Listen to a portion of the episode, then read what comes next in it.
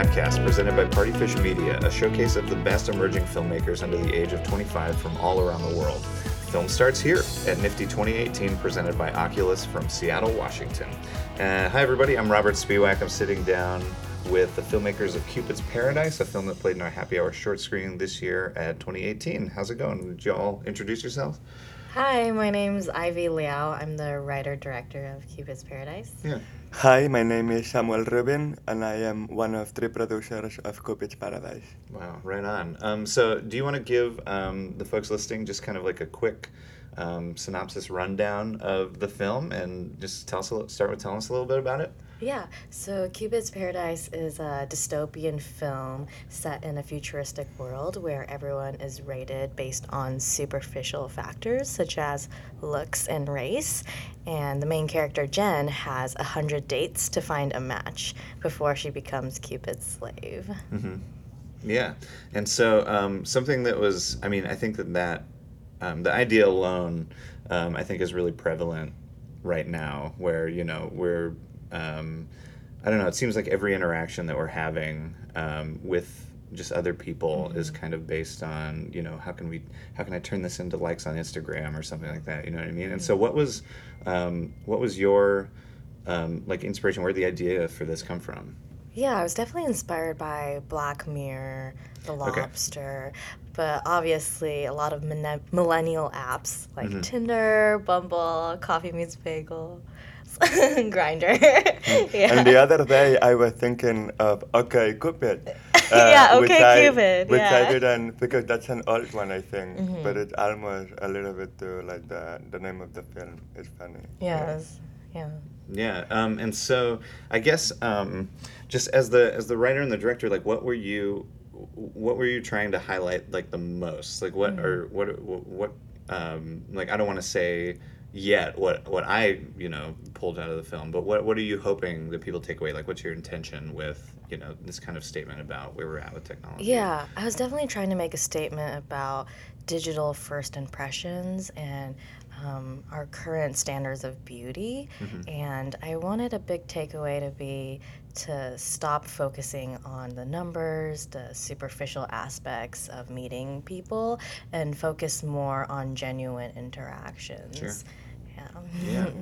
And I think that this is a, it's definitely a topic that is very prevalent among young people because we are not uh, we are not um, told that there is another way to date almost. I mean nowadays if you go to a bar uh, it's it's kind of hard to imagine it's, it, you, you have to live it very much to the destiny that mm-hmm. you will walk into the bar and someone will approach you mm-hmm. and Yeah, you will start a conversation. It doesn't, it doesn't seem to work like that anymore, no?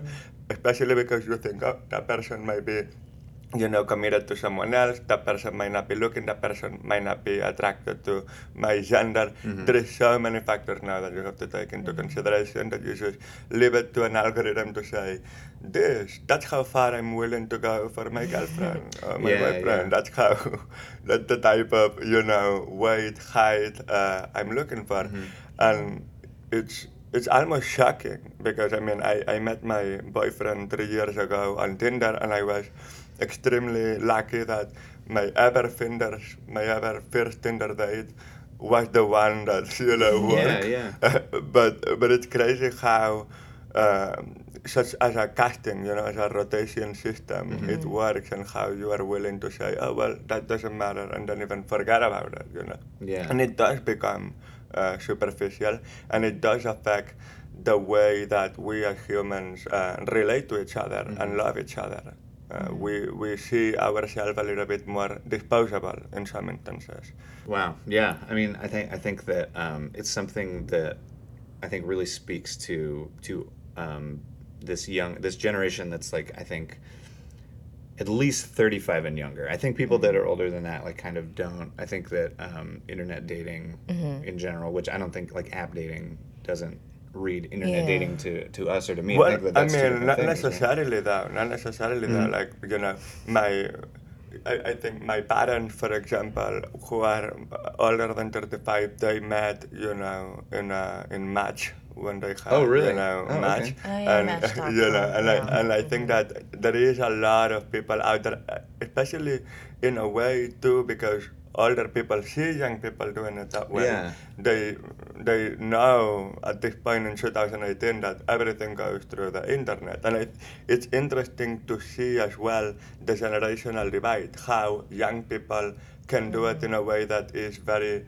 you know natural to them, whereas maybe someone that has not grown up with the same technology Yeah. looks at it with incomprehension and almost like sadness and oh does no one wants me because that feeling rejection constant rejection depending what type of ad app you are using. Does pushes you to think am i not worth it? Does no one wants me? Uh, wh- what what do i have to change to increase you know my success on a dating app? Uh, and that that does affect a lot the psychology of a lot of people. And i think that that's precisely the dilemma that Jen, the main character in the film, goes to. Yeah, do I yeah. need to do that to increase my score? Do I need to, uh, you know, have better boobs, have a better hair? Leaving behind everything that is about her character, her persona, her values, and Yeah. you know what she wants to accomplish with herself, not with her looks. Yeah, yeah. Um, something that I think is um, really interesting in that regard too is that um, the main character is female, and so I mean I think it makes sense uh, that you wrote it that you would make a female main character, but um, I think that um, kind of with um, just the representation issues that the industry is going through right now, be it Times Up or Me Too or whatever. Like, um, can you speak on that a little bit and just um, like because we see this female main character go through all these all these this this ebb and flow of getting her point score up and then it dropping and, and everything like that. So did you have any thoughts on on that? Yeah, yeah. Um, she's definitely at first a slave to the system. Um, I feel like she really wants to please the system, get her rating up higher, and I think in the end she learned to kind of break free of those constraints. That's why she like threw the wig and kind of just Yeah. like freed herself in a way. And I feel like that kind of speaks to where we're at right now. I feel like women do have the power to break into the industry, to create something, and to really make a mark um, in entertainment. Uh, I feel like we do need more female writers, female directors, and I think that's what's important right now. Yeah, totally. Um, and I think that um, like there are a few. Um, it's interesting to look at the parallels of the narrative of Cupid's Paradise to like the way that um, things kind of play out um, when someone um, you know comes out with um, you know speaking of their own past traumas um, in, in the way the media kind of like does the whole same thing. Because in the film we see um, the one uh, the one person who whose like rating drops below that and the robots drag them out really really like really dramatically. And Yeah. so like was that was their intention there for like being like like we've seen um, like bad like examples made.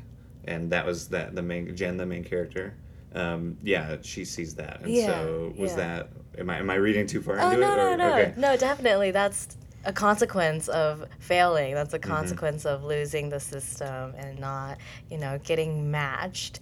And uh, I definitely took a lot of inspiration from like The Lobster and like Yeah. other dystopian films. I wanted to like put my own twist on like what But- happens but when it you was very funny because the, the film was actually written uh, in early 2017, Mm-hmm. shot uh, in December uh, 2017, and then in 2018, the new season from Black Mirror Yes, came out, and Hang they the had DJ. the Hang the DJ episode, Yeah, which yeah. is a, a little bit similar because obviously as we are talking, this is a topic that is very prevalent in society, and it will continue to be discussed, and um, it was very very exciting to see that we had written uh, that Ivy had written very uh, similar. a, a, a very similar uh, script, but before uh, Hang the DJ. But I, yeah. I think that there is clearly a, a common denominator in all of those futuristic shows. yeah. Um, and so, in just speaking about your work generally, not necessarily just Cupid's Paradise, like what do you find are um, some just like big influences? They don't have to be like a specific movie or anything, but just like what influences you creatively? Yeah.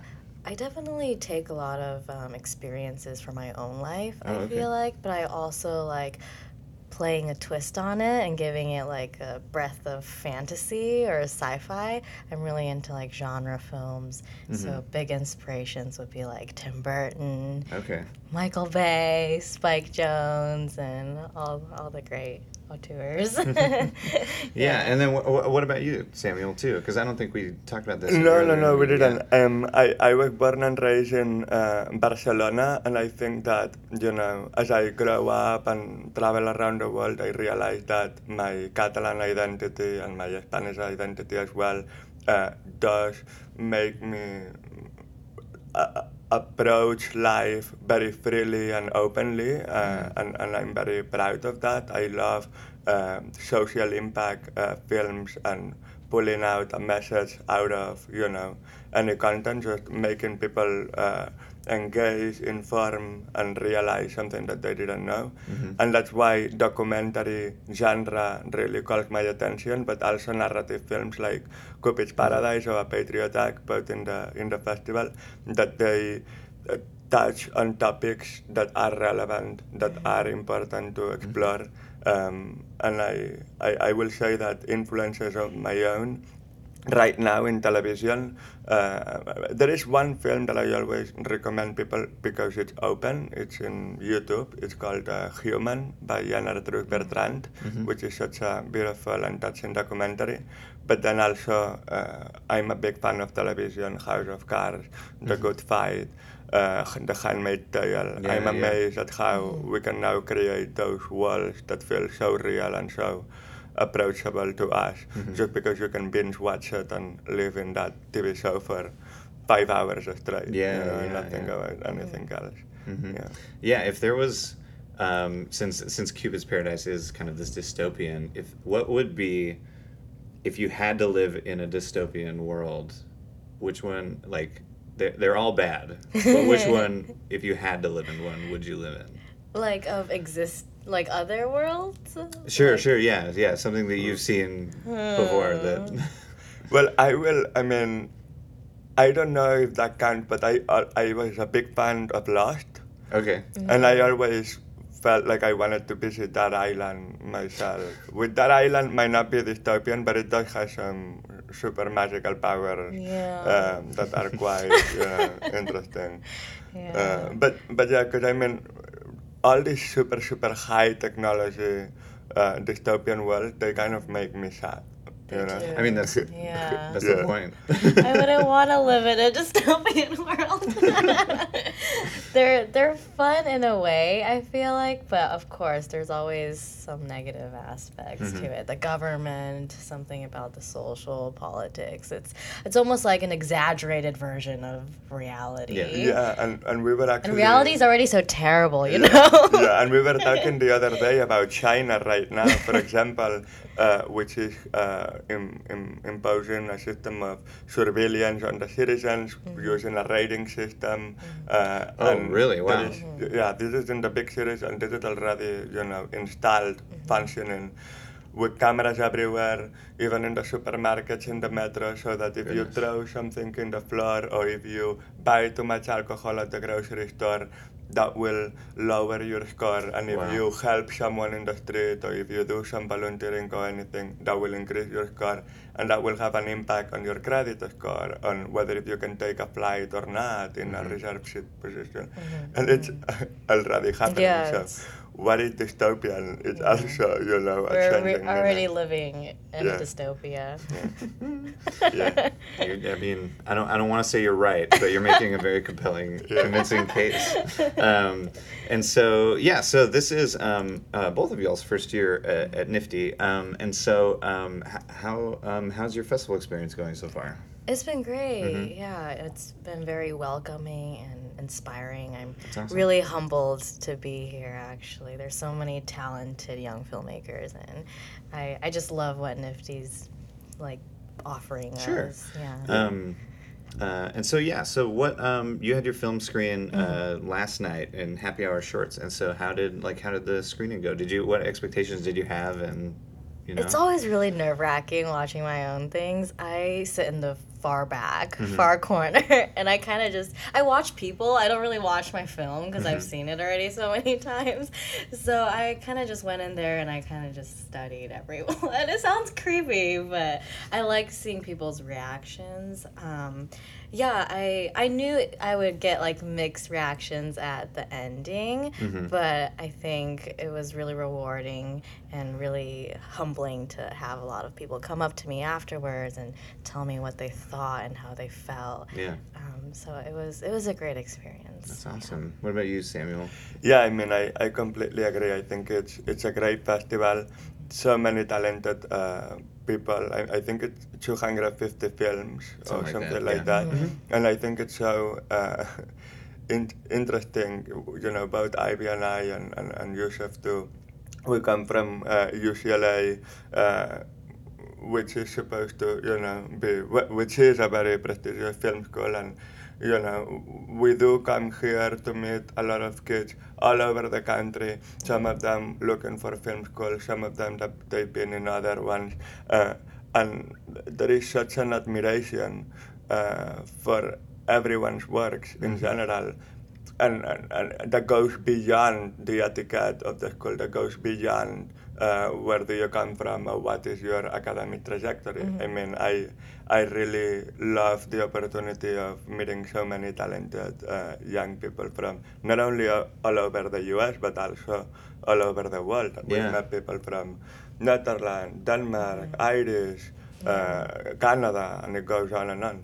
Uh, and yeah, the reactions yesterday they were very positive.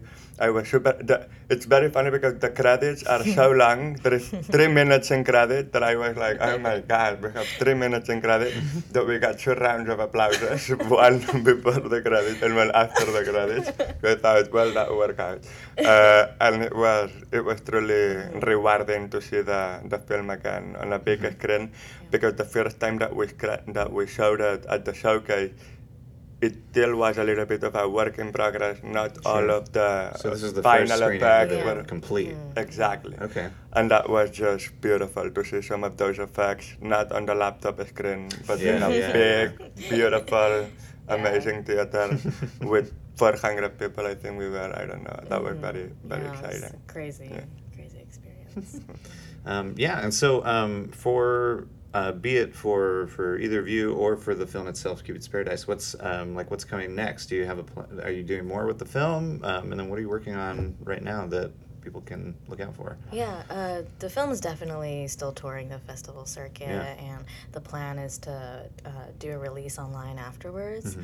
Uh, for me, right now, I'm working at a production house, and we do like commercials, uh, music videos. The company's called Frame 48, and um, yeah, up next, I would like to write a feature. I Oh, want to cool. travel and hopefully, you know, create my first feature film.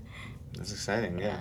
Yeah, I'm sure that Ivy first uh, theater is gonna be very ambitious. I mean, I will always remember when I read that script the first time uh, that she showed it me, being a senior uh, undergrad, looking at thousands of uh, people are walking the, da, the prison, but I'm like, Ivy, how are we going to do out. this? We, we can like, and I, that's why I admire working with her because she always pushes the line, uh, you know, things forward, and it, that kind of, you know, thinking is what made uh, the film effect. I mean, I, tr- I truly believe it. It's only I- because we had such a wonderful producer that those ambitious ideas actually happened. well, no, but I, I, I, it's obviously, I mean, a film like that, it's obviously a collaboration effort, but it, Yeah. there is always, you know, someone that sparked that idea in the first place.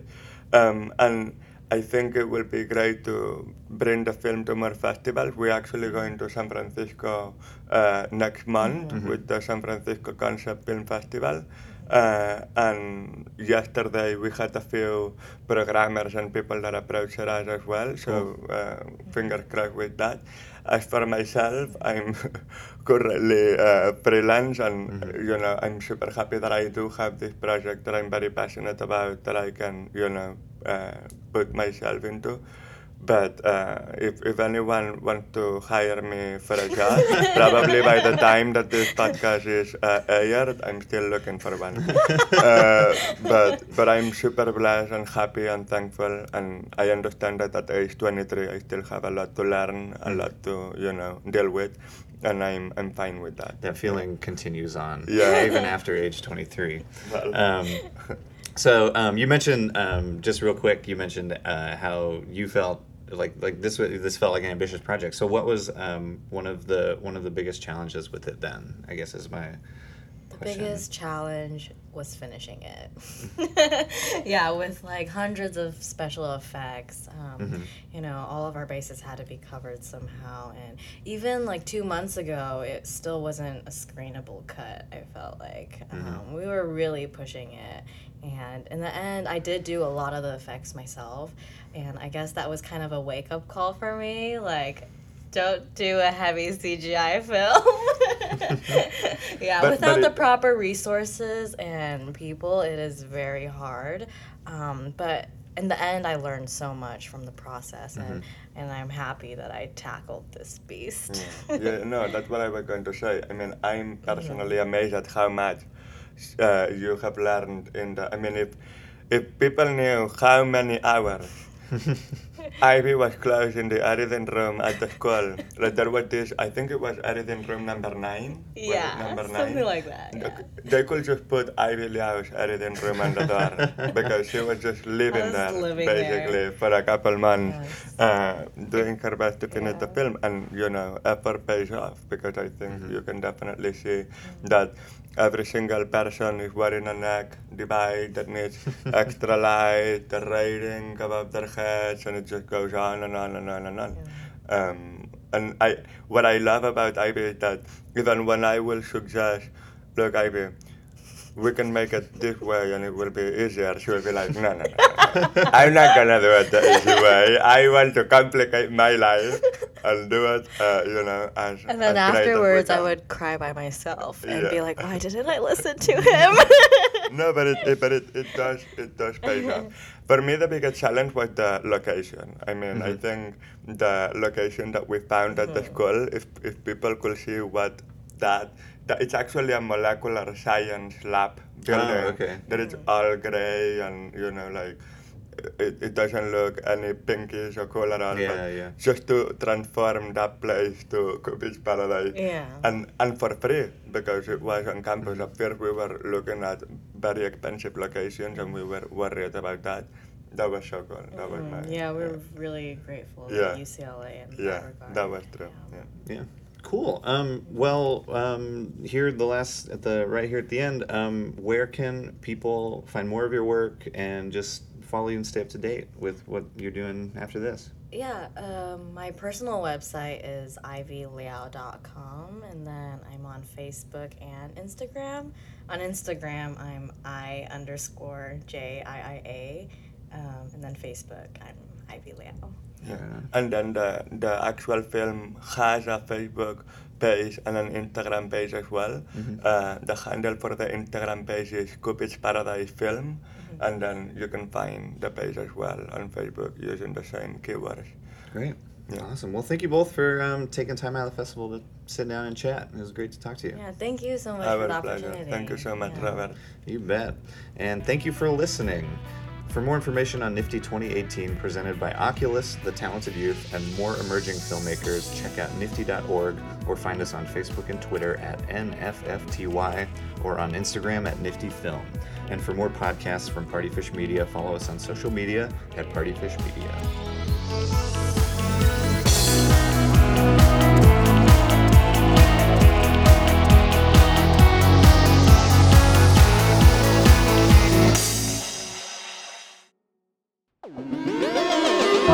Fish Media.